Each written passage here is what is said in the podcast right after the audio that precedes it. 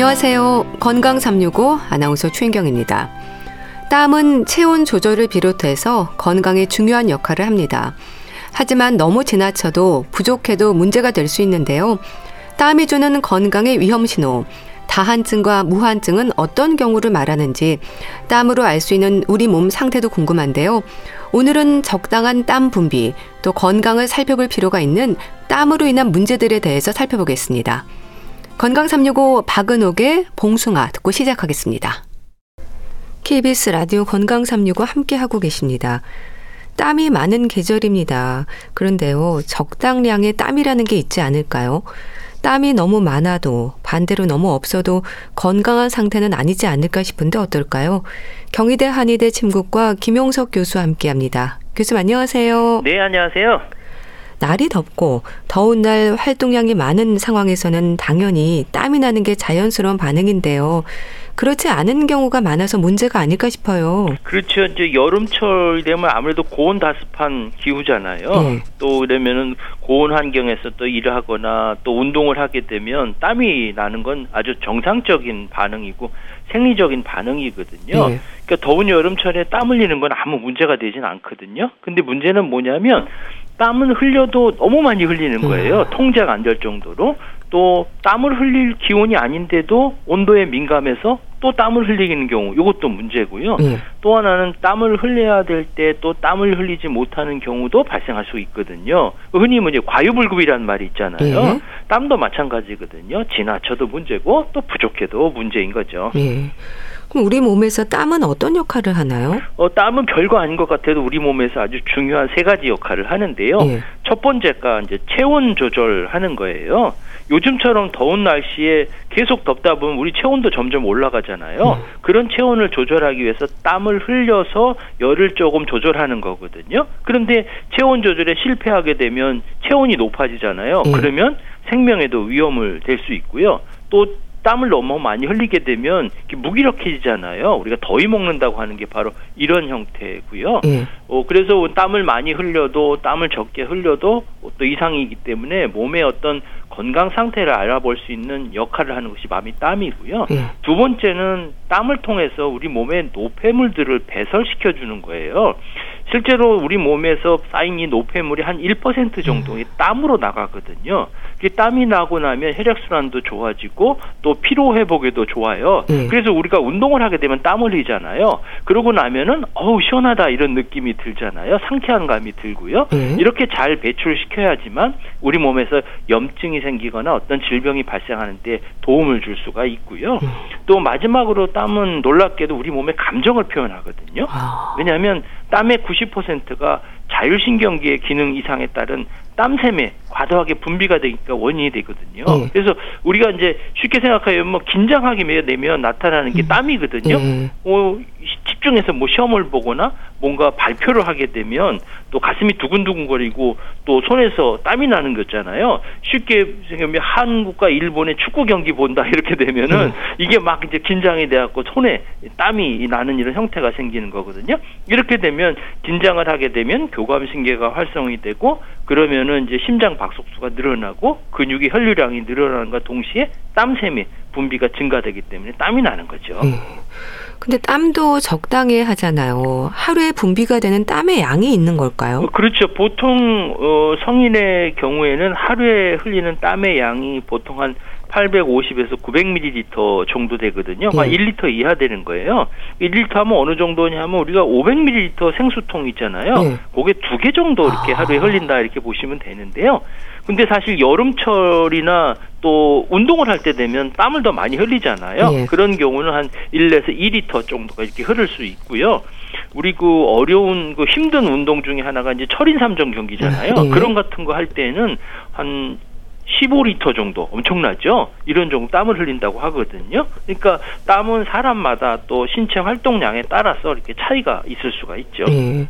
근데 그런데요, 같은 조건이라도 유난히 땀이 많거나 적은 사람이 있거든요. 체질과도 연관이 있을까요? 그렇죠. 이게 땀이라는 것은 습한 기운과 열한 것에 의해서 발생되는 경우가 많거든요. 그러니까 우리 몸에도 습하거나 열이 많이 발생하는 체질에는 땀이 많이 발생한다 볼 수 있거든요. 이제 한의학에서 사상 체질로 보면 태음인이 다른 체질에 비해서 땀이 가장 많이 나거든요. 예. 체질로 보면 뭐 태음인, 소양인, 태양인, 소음인 이런 순으로 땀이 많이 나요. 그러니까 태음인은 약간 비만한 체질이거든요. 음. 그러다 보니까 땀을 흘려야 몸이 가벼워지고 개운한데 지나치게 많이 땀이 흘리지 않으면 몸에 별 이상이 없는 것으로 봐도 되고요. 음. 또 소양인 경우는 이게 위로 열이 자꾸 올라오는 체질이거든요. 그러니까 가슴이나 얼굴 부위에 땀이 많이 나는 경우고요. 또한 평소에 더위를 참지 못하는 이런 경우가 많고요. 음. 태양인은 이제 적당한 양의 땀을 흘리시는 분들인데 스트레스를 받게 되면 땀이 좀 많아지는 경향이 있고요. 어, 소음인 경우에는 이제 태음인하고 좀 반대로 전신적으로 나는 땀은 적고 또 땀을 흘리게 되면 쉽게 피곤해지는 이런 형태가 있고요. 땀은 대체적으로 이제 남자가 여자보다 땀이 많은 편이에요. 예. 왜냐하면 한약에서 남자는 양의 기운이고 여자는 음의 기운이라고 보거든요. 그러니까 양의 기운인 남자가 음의 기운 여자보다는 더 활동적이고 또 발산을 주로 하니까 땀을 좀 많이 낸다고 볼 수가 있죠. 예. 그러니까 전체적으로 땀이 많고 적은 것과 함께 많은 분들이 걱정하고 고민하는 부분이 다한증과 무한증입니다. 그러니까 땀이 너무 많거나 너무 없어도 걱정인 건데요.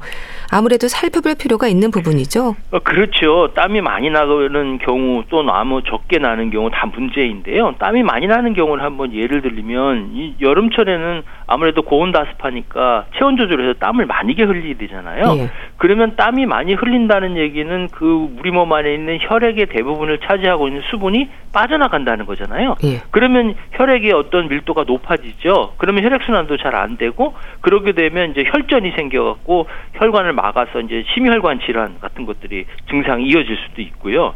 또 고혈압이나 협심증 같은 이제 심장 질환이라든지 아니면 혈관 질환이 있는 경우에는 우리가 또 덥게 되면 냉방기 같은 거 많이 사용하잖아요. 예. 그러면 급격하게 체온이 감사될 때 이제 혈압이 또 올라갈 수 있으니까 주의해야 되겠고요.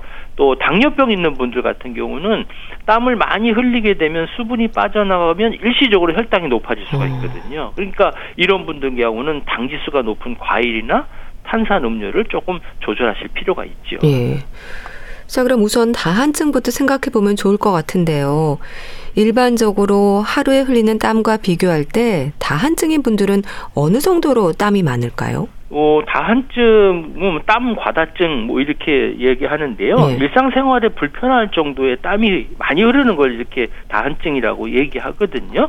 어, 우리 몸의 땀 배출이 뭐 어떤 체온 조절의 범위, 필요한 범위를 넘어서 이제 비정상적으로 증가하는 형태가 나타나는데 네. 한번 땀이 나면 쉽게 그치지도 않고 지속되는 경우가 바로 여기에 해당되는데요.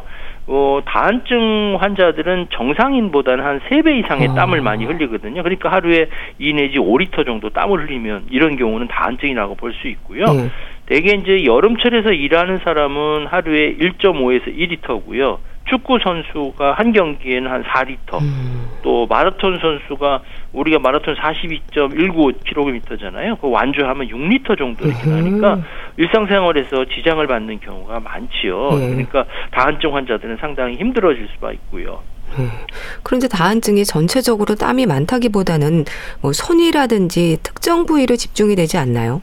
그렇죠. 이 다한증은 크게 이제 전신적으로 나느냐 아니면 국소적으로 나느냐 이렇게 구분해 볼 수가 있거든요. 네.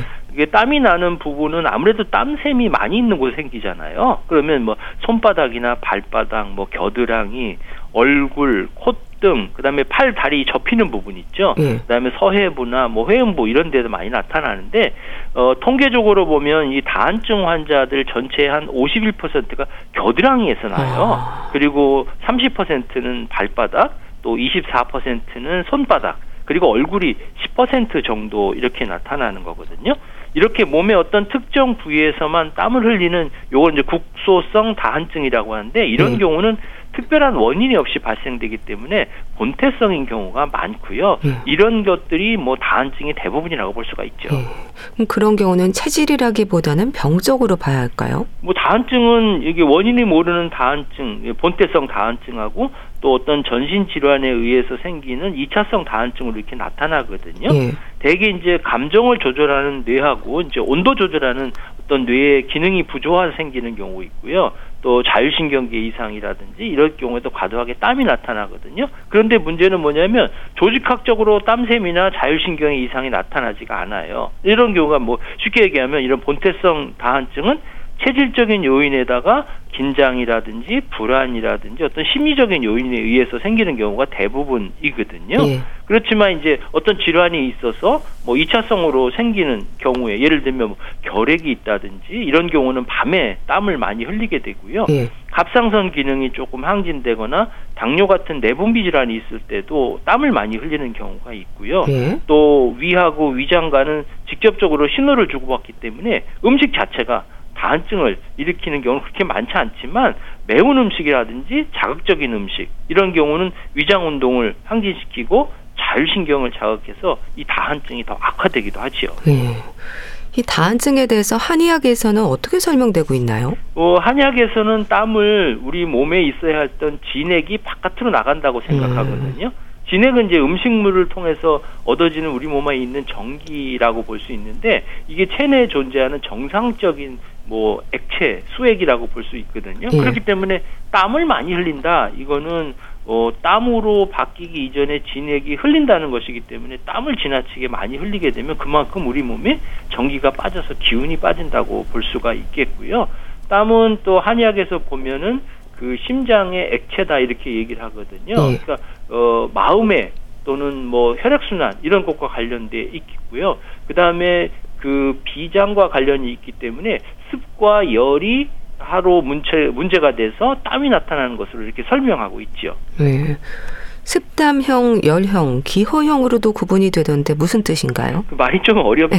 예. 습담이 많은 형태의 형태고 그 다음에 땀이라는 건 습한 것과 열 때문에 생긴다고 말씀하셨잖아요. 그러니까 우리 몸이 습한 기운이 많은 사람들, 쉽게 얘기하면 비만한 사람들 이런 음. 경우는 땀이 많다 이런 얘기고요. 그다음에 열인 상태는 것은 쉽게 열을 받는 사람들 있잖아요. 스트레스를 받으면 막 확확 달아오르는 분들 음. 이런 분들은 땀이 많이 날 수밖에 없어요. 그렇지 않으면은 땀으로 나가지 않으면 열이도 받아서 더 큰 문제를 생길 수 있기 때문에 그렇고요. 음. 또 하나는 기어형이라는 것은 뭐냐면 땀샘의 조절 능력이 떨어진다는 거예요. 땀 구멍이 열렸다는 거죠. 다 차지지를 못하니까 이런 경우는 양기가 부족하다. 되게 몸이 허약한 경우에 상대하는 거고요. 네. 이런 환자들을 보면 땀 외에도 뭐 성격이 아주 예민한 분들 있잖아요. 음. 또 쉽게 놀라는 분들, 긴장 잘하는 분들 이런 분들이나 또는 급한 성격 있는 분들 이런 네. 분들한테 잘 나타나죠. 네. 뭐 손이나 발, 얼굴, 머리처럼 어느 쪽에 땀이 집중되는지에 따라서도 원인이 좀 달라질 수 있을까요? 그렇죠. 다한증은 뭐 땀샘 자체가 우리 몸 전신에 분포돼 있지만 주로 나타나는 부위가 뭐 겨드랑이나 얼굴, 손바닥 이런 건데요. 네. 먼저 얼굴이나 또 머리 쪽에서 땀이 많이 나는 경우에는요. 우리가 호흡기 질환이나 또는 뭐 폐경기 질환 이런 것들을 의심해 볼 수가 있거든요. 네. 비염이나 축농증 있는 사람들은 이제 복식 호흡이 어렵잖아요. 그러니까 몸속의 열을 호흡으로 잘 빼지 못하니까 그 여주를 배출하려 보니까 땀이 얼굴이나 머리에 많이 나타나는 경우가 있고요.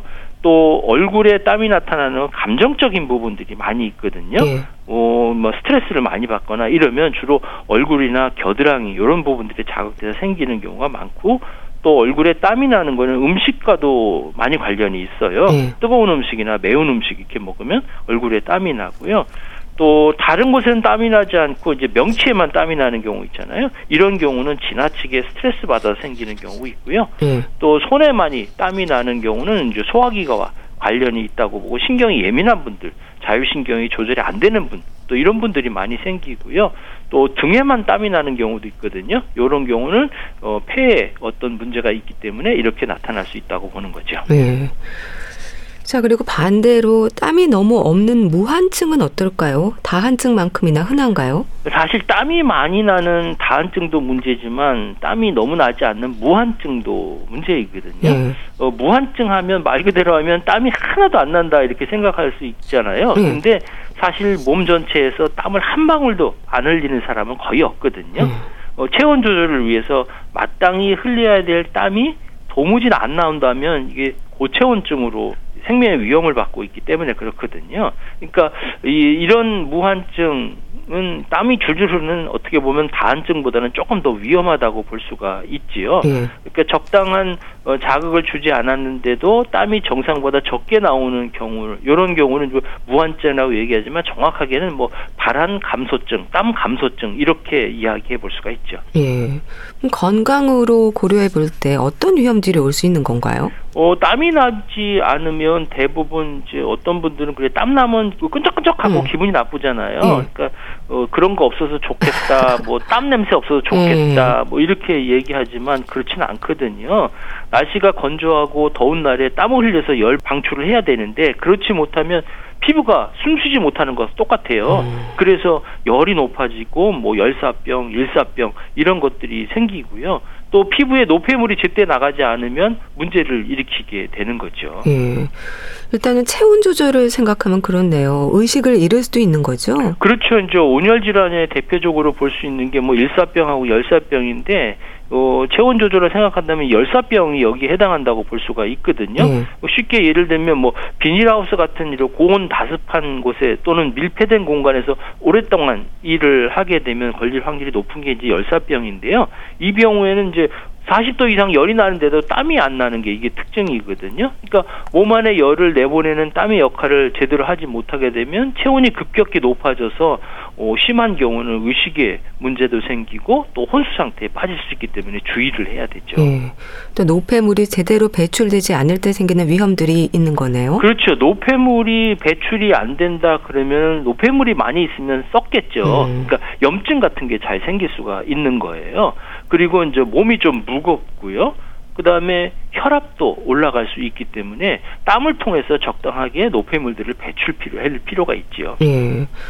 그러니까 실제로 무척 더위를 느끼면서도 땀이 안 난다는 생각을 하면 원인을 좀 찾아야 하지 않을까요? 그렇죠. 우선 무연증과 관련해서 땀이 안, 나지 않는 부위가 뭐 국소적인 어느 한 부분이라면 뭘 그렇게 걱정하도 하지 않을 필요는 없겠죠. 예. 그런데 음. 이제 땀인 왜냐하면 이제 일 몸의 어떤 일부분을 차갑게 하면은 또는 뭐 긴장이나 공포감을 주게 되면 이게 땀이 좀 적게 날 수가 있거든요. 근데 땀이 전혀 나지 않는 이런 무한증은 원인을 적절하게 찾아볼 필요가 있죠. 예.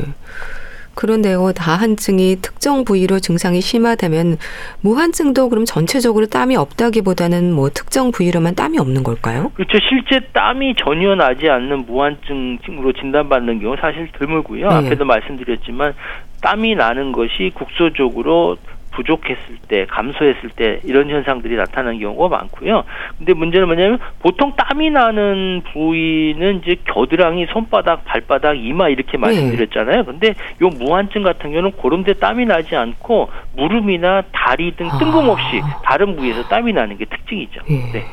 그럼 다한증과 무한증의 치료는 어떨까요? 뭐 땀샘을 막고 열어줘야 하는 건가요? 어, 그리고 당연하죠. 음. 땀이 많이 나니까 땀샘을 좀 막아주고, 네. 그 다음에 땀이 나지 않는 경우는 땀샘을 열어줘서 땀을 나게 해주는 이런 치료가 하는 것이 가장 기본적인 부분이니까요. 네. 땀샘을 조절하는 게 중요한데 이제 무한증 같은 경우에는 선천적으로 땀샘이 아주 없는 경우는 사실 근본적으로 치료가 어렵죠. 네. 그러니까 증상에 따라서 대증 치료를 하는 게 좋겠고요. 네. 예를 든 경우는 체온의 급격한 변화를 막기 위해서 이제 옷을 좀 적절하게 예, 입는 것이 좋겠고 너무 네. 더운 곳에서 일하지 않는 게 좋겠죠. 네.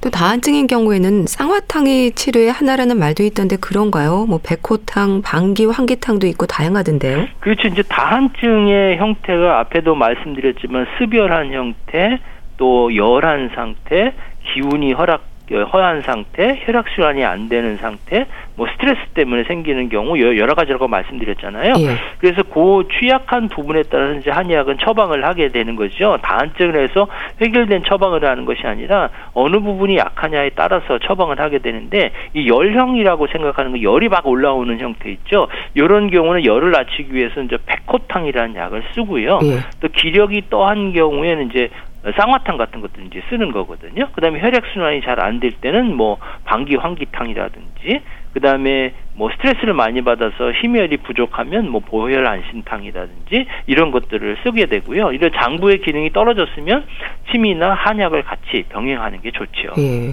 근데 환기가 땀이 많은 사람들에게 약재로 쓰인다는 건 많은 분들이 알고 있는데요.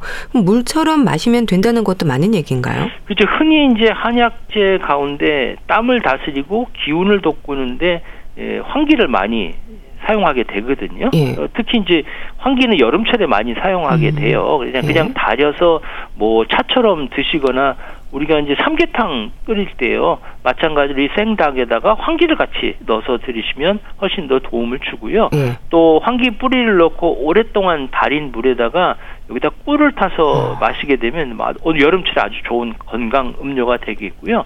또 환기 달인 물을 요즘처럼 이게 더울 때는 냉장고에 보관했다가 보리차처럼 드시게 되면 여름 무더위에 갈증 해서도 상당히 도움을 줄 수가 있죠. 예. 그런가 하면 액취증도 있지 않나요? 이거는 다한증, 무한증과는 다르게 또 접근을 해야 되는 걸까요?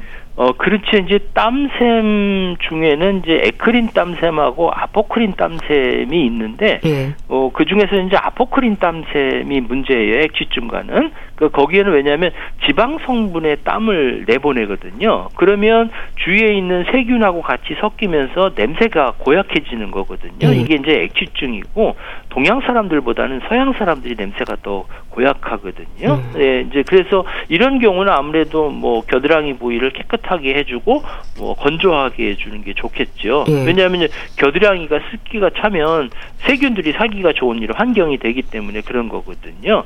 어, 또 이제 한 가지 재미있는 거는 한약으로 보면 이 겨드랑이 부위가요. 어, 경락적으로 보면 마음과 관련되어 있는 심경이나 심포경이 지나가는 그런 경락이거든요. 네. 그러니까 거기가 시작되는 부분이 겨드랑이에요. 그러니까 겨드랑이에 문제가 생기면 액취증이 쉽게 생긴다 이렇게 말씀드렸잖아요. 그러니까 스트레스 받으면 열이 올랐다 내렸다 하고 감정이 왔다 갔다 하잖아요. 이럴 때 바로 이제 땀이 나는데 그리고 스트레스와 관련이 있기 때문에 액취증 환자분들에는 무엇보다도 이제 스트레스 관리를 잘해줄 필요가 있는 거죠. 네. 또 가족력과도 연관이 있다는 건 맞는 얘기인가요? 어 사실 이 액취증은 가족력과도 관련이 있거든요. 그래서 부모님 중에 한 분이 액취증이 있는 경우는 자녀의 한 60%가 액취증이 나타나고요. 부모님이 다 액취증이 있게 되면 80% 이상 이 질환이 있다고 알려져 있어요. 예. 액취증은 보톡스라든지 땀을 막는 시술을 해도 다른 곳에 액취증이 생긴다는 말도 있던데 그런가요? 어 그런 경우가 있거든요. 이거를 이제 보상성 발한 현상이라고 얘기를 해요. 네. 우리가 다한증 치료에 뭐 보톡스라든지 뭐 교감신경 절제술이든지 이런 여러 가지 시술을 하게 되거든요. 근데 이제 이런 시술을 하게 되면 다한증에 아주 즉각적인 효과가 있어요. 근데 문제를 뭐냐면은 다한증 부위에 땅구멍을 막는 방법은 좋은데 이 치료 부위가 아닌 다른 부분에서 땀이 또 나는 이런 보상적으로 땀이 나는 이런 부작용이 발생될 수가 있죠. 네. 참 땀으로 인한 고민들이 많네요. 땀이 너무 많아도 너무 없어도 그리고 액취증도 일상을 힘들게 하는데요.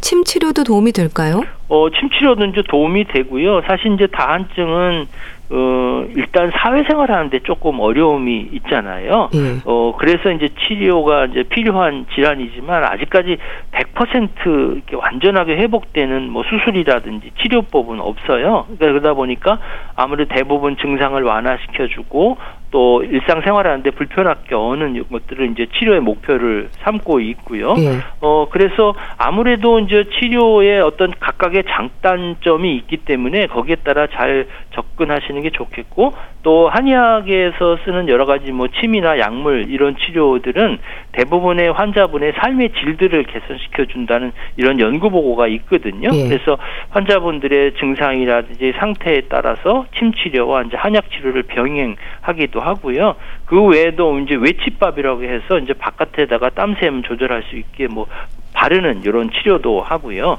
한의학에서는 이 환자의 상태가 이제 습한 상태냐, 열한 상태냐, 기여한 상태냐 따라서 이렇게 처방을 달리하고 침치료도 어, 달리하게 되는 거죠. 네. 다한증, 무한증과 관련해 자세히 알아봤는데요.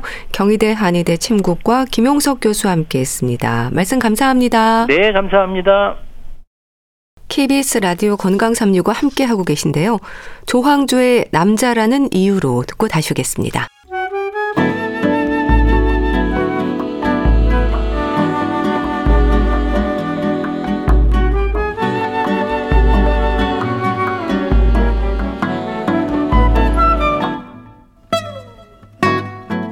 건강한 하루의 시작. KBS 라디오 건강 365. 최윤경 아나운서의 진행입니다. KBS 라디오 건강 365 함께 하고 계십니다. 책으로 생각해보는 건강 문제, 건강책 정보 북컬럼니스트 홍순철 씨 어서 오세요. 네, 안녕하세요. 책 제목이 뭔가 좀 두렵습니다. 보이지 않는 질병의 왕국 무슨 얘기일까요? 예, 어, 우리 주변에 보면 음, 제대로 된 어떤 질병의 이름이 없어서 예. 그 원인과 치료법이 명확하지 않은 병 때문에 고통하는 분들이 제법 계십니다. 아, 맞아요. 그리고 그런 병을 앓고 있는 분들이 있는데요. 바로 그런 분들에 대한 이야기, 그런 질병에 대한 이야기라고 할 수 있습니다. 예.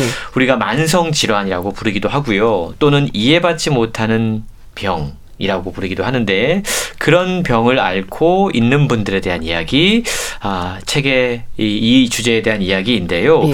작가가 메건 오르크란 분이십니다. 이분은 시인이면서 작가고 저널리스트로 활동을 하고 있는데 대학을 졸업하고 취업을 하자마자 이 팔다리를 마치 칼로 찌르는 것 같은 엄청난 이 전기 충격 같은 통증을 느꼈다고 그럽니다. 아. 아침마다 이런 통증을 겪었다고 그래요.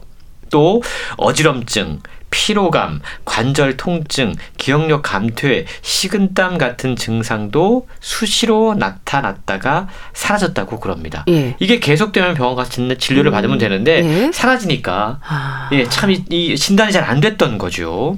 그리고 밤마다 두드러기 때문에 깬 적도 어, 있었는데 병원 검사를 해보면 아무 문제도 발견되지 않았다라는 거죠. 예. 어, 그러다 보니까 이런 불편함이 아, 내가 혹시 잘못된 식습관 때문에 발생하는 것이 아닌가? 왜냐하면 책들을 보면 그런 이야기들 많이 하거든요. 예. 그래서 내가 식습관 관리를 제대로 하지 않아서 또는 건강 관리를 제대로 하지 않아서 이런 증상이 나타난다라고 생각을 했다고 그래요. 그리고 극심한 복통이 있어서 응급실에 간 적이 있는데 그때 의사에게 물어보니까 월경통은 누구나 있어요. 아, 난 답변을 받았다고 예. 그럽니다. 다른 병원에 가보니까 자궁 내막증이 있었는데 이번에도 의사는 마치 별일 아니라는 것처럼 진통제만 처방했다고 그럽니다. 예. 대장암 때문에 어머니를 잃고 나서야 아, 자신의 질병에 대해서 좀 깊게 생각을 해봤는데요. 몇 달간 림프절이 아팠다고 그래요. 음. 그때는 내가 어머니를 잃은 슬픔 때문에 이 통증이 있구나라고 느꼈다고 그럽니다. 예. 계속해서 어떤 원인을 알 수 없는 통증 때문에 고생했던 저자의 이야기가 이 책에 소개가 되고 있는 것이죠. 예. 그러니까 저자의 경험을 바탕으로 한 거네요. 사실 많은 질환들이 정확한 원인이 없는 것도 사실인데요. 특히 이해받지 못하는 병과 함께 산다는 표현이 좀 안타깝게 느껴집니다. 그렇습니다. 이해받지 못하는 병. 예. 이 표현에 공감하시는 독자분들이 제법 많을 것 같은데요. 저자 역시 그렇게 여기저기 참 아픈 여성으로서 30대 중반이 됐다고 그럽니다. 예. 그리고 어느 여름에 베트남 휴가를 갔다 왔는데 2주 넘게 계속해서 독감 비슷한 증상으로 고생을 발생을 했다고 그래요. 그런데 이때부터 병이 본격적으로 악화했다고 그럽니다. 예. 신간 지필 때문에 또 작가 레지던스 프로그램 때문에 또는 이혼한 남편과의 재결합 문제 때문에 임신 계획이라던가 이런 문제 때문에 한참 뭔가 좀 의욕적으로 자신의 삶을 개척하려던 참이었는데 휴가를 갔다 와서 당장 너무 피곤해서 노트북 모니터조차 쳐다볼 수 없을 정도의 통증을 느꼈다라는 거죠. 예. 병원에 가서 진단을 받았는데 자가 면역성 갑상샘염이라는 음. 진단을 받았다고 그럽니다. 예. 그리고 나서 호르몬제를 복용을 하면서 일을 쉬면서 건강을 되찾는데 몰두했는데요. 그 덕분인지 한동안 병세가 호전됐고 또 자가 면역 질환이 있음을 나타내는 자가 항체도 사라졌다고 그럽니다. 예. 이제 좀 원인을 찾았구나. 아. 라는 생각이 안도감이 들때 얼마 지나지 않아서 이번에는 침대에서 일어날 수 없을 정도로 상태가 극심하게 나빠졌다고 그래요. 예. 병원을 아무리 찾아다녀도 어떤 의사도 이러한 통증이 왜 계속되는지 이유를 설명하지 못했다고 음. 그럽니다. 여기까지 이야기를 드리면 아 얼마나 답답할까 아, 맞아요. 라는 생각을 하게 되시죠. 예. 근데 우리 주변에 이런 분들이 많이 있다라는 거죠. 병원에서도 찾지 못하는 질병으로 고통 당하는 사람들이 제법 많이 있다라는 건데요. 이제 이런 분들이 이해받지 못하는 질병 때문에 더 고통스러워하고 있는 거죠. 예. 이런저런 병원을 찾아 헤매다가 지쳐 있거나 또는 이런 분들이 병원 쇼핑을 한다. 음. 이런 오명을 아. 뒤집어 쓰기도 합니다. 예. 혼자 괴로워하시죠. 또는 몸에 나타난 통증이나 증상이 내가 마음의 문제가 있어서 음. 마음이 아프니까 몸에 이런 증상들이 나타나는 거야라고 자기 합리화를 하면서 자기 자신을 다독이는 경우가 있습니다. 네. 이렇게 이분들이 제대로 된 원인을 모른 채 살아가고 있는데요. 이 책이 바로 이러한 원인을 알 수 없는 통증, 질병에 대한 분석을 하고 있는 겁니다. 네. 참 하루가 다르게 의학이 발달하고 있지만 검사상 원인을 찾지 못하는 경우가 여전하고요. 그러다 보니까 책에서도 지적한 것처럼 환자들은 여기저기 다닐 수밖에 없는 것도 사실입니다. 그러니까 아프니까 치료하고 싶고 그러기 위해서는 원인을 또 찾아야 하는 거잖아요. 그렇습니다. 원인을 찾는 게 정말 중요하죠. 네. 20세기 이래 뭐 의학, 과학이 눈부신 발전을 거듭하고 있습니다. 마치 인류의 삶에서 거의 모든 질병을 몰아낼 기세였습니다. 네. 그런데 여전히 어쩐 일인지 검사를 해도 진단이 나오지 않거나 또는 아직까지 구체적인 원인이나 치료법을 알지 못해서 고통받는 분들이 많이 있다라는 거죠. 이런 분들의 이야기가 끊이지 않고 있는데요. 네. 저자가 겪었던 자가 면역도 바로 대표적인 그러한 질병 가운데 하나입니다. 자가 면역이요. 미국에서 암 다음으로 흔한 질환이라고 그럽니다. 아... 환자 수가 5천만 명을 헤아리는 이 병에 대해서 문제는 현대의학이 아는 바가 별로 없다라는 거예요. 예. 책에 보면 의사들은 당장 목숨이 위태로운 급성 질환들, 암, 심장 질환, 뇌 질환 이런 것들은 잘 고쳐도 시름시름 환자의 삶을 피폐하게 만드는 만성 질환, 대표적인 게 자가 면역 질환인데요. 예. 여기에는 사실상 속수무책이다라고 지적하고 있습니다. 기술과 진단 중심의 의학에서 일단 진단이 안 되고 측정이 안 되는 병은 존재하지 않거나 아니면 심지어 환자가 미쳤다라고까지 보는 경향이 있다라고 예 이야기하고 있다라는 거죠. 이 이야기는 하버드대 정신의학과 교수인 수전 블록이 이런 이야기까지 했다고 그럽니다. 예. 세균, 바이러스가 질병을 유발하고 인체는 질병을 극복한다. 이게 지금까지 우리가 알고 있는 음. 관습론적인 세균론 패러다임입니다. 예. 근데 여기에 들어맞지 않는 질병들은 현대 의학에서도 시야에 가려져 있다라는 겁니다. 결국 첨단 의료의 그늘진 한편에는 여전히 병원에 가서 아무리 아프다고 호소를 하더라도 그 아픔을 제대로 인정받지 못하고 소외되는 수많은 환자들이 있다. 라고 저자는 설명하고 있습니다. 네. 그 아픔을 인정받지 못하고 소외되는 수많은 환자라는 표현이 와닿는데요. 그래서도 고통을 받는 것 같아요. 그렇습니다. 타인에게 설명할 수 없거나 눈에 문제가 보이지 않는다고 내 몸에 증상이 없는 게 아니거든요. 그렇죠. 오히려 어 이 내가 정말 아픈데 주변 사람들이 나를 의심을 해. 너 진짜 음. 아픈 거 맞아? 꾀명 네. 아니야? 그러면 그 고통은 더욱더 심해질 수밖에 없다는 겁니다. 예? 심지어 사람들이 잘 모르는 질병, 우리가 아직 과학적으로 밝혀내지 못한 질병을 앓고 있는 사람이 분명히 있잖아요. 근데 그런 사람들에게 사람들은 네가 예민해서 그래. 아. 라고 쉽게 이야기합니다. 심리적 문제야라고 이야기합니다. 멀쩡해 보이는데? 란 이야기를 합니다.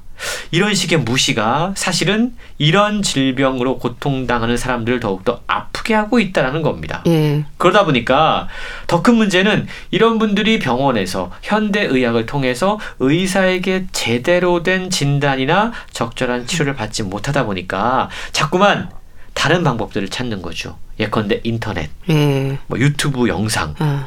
비과학적인 정보에 의존하게 된다는 겁니다. 예. 그러면서 가까운 가족이나 주변 사람들과 갈등을 빚는 경우들도 많이 생기는데요. 그래서 저자는 자신과 같은 사람들의 이 상황을 항변하기 위해서 우리는 모두 질병의 역사를 살펴봐야 된다라고까지 이야기를 합니다. 예. 이 말은 뭐냐면요. 폐결핵도 지금은 원인이 밝혀졌기 때문에 우리가 폐결핵이라고 이야기를 하지만 원인이 밝혀지기 전까지는 기력을 빼앗는 병이라고 아, 불렸다고 네. 그럽니다. 원인균을 찾기까지는 심지어 젊은 예술가들이 걸리는 병. 아. 이런 오명까지 갖고 있었던 병이에요.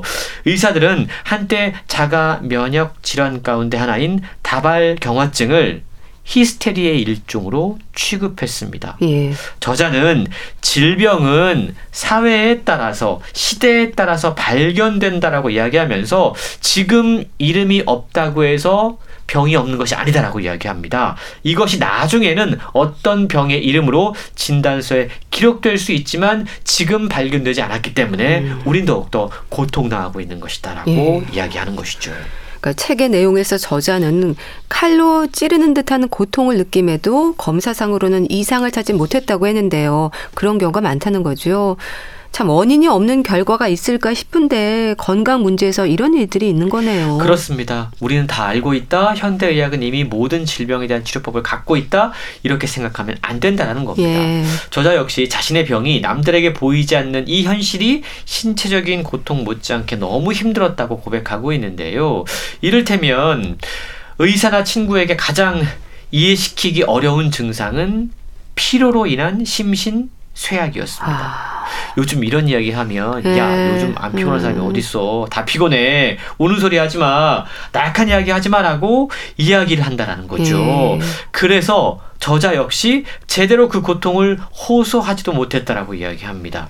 근데 그가 직접 느끼는 피로는 신체의 모든 기력과 마치 자기 자신에 대한 감각이 다 사라지는 정말 끔찍한 증상이었다고 그러는데요. 네. 이걸 제대로 표현하지 못하니까 얼마나 힘들었겠습니까? 그러니까요. 대학 시절부터 늘 달고 사는 통증도 티가 별로 안 나기는 마찬가지였다고 그래요. 예.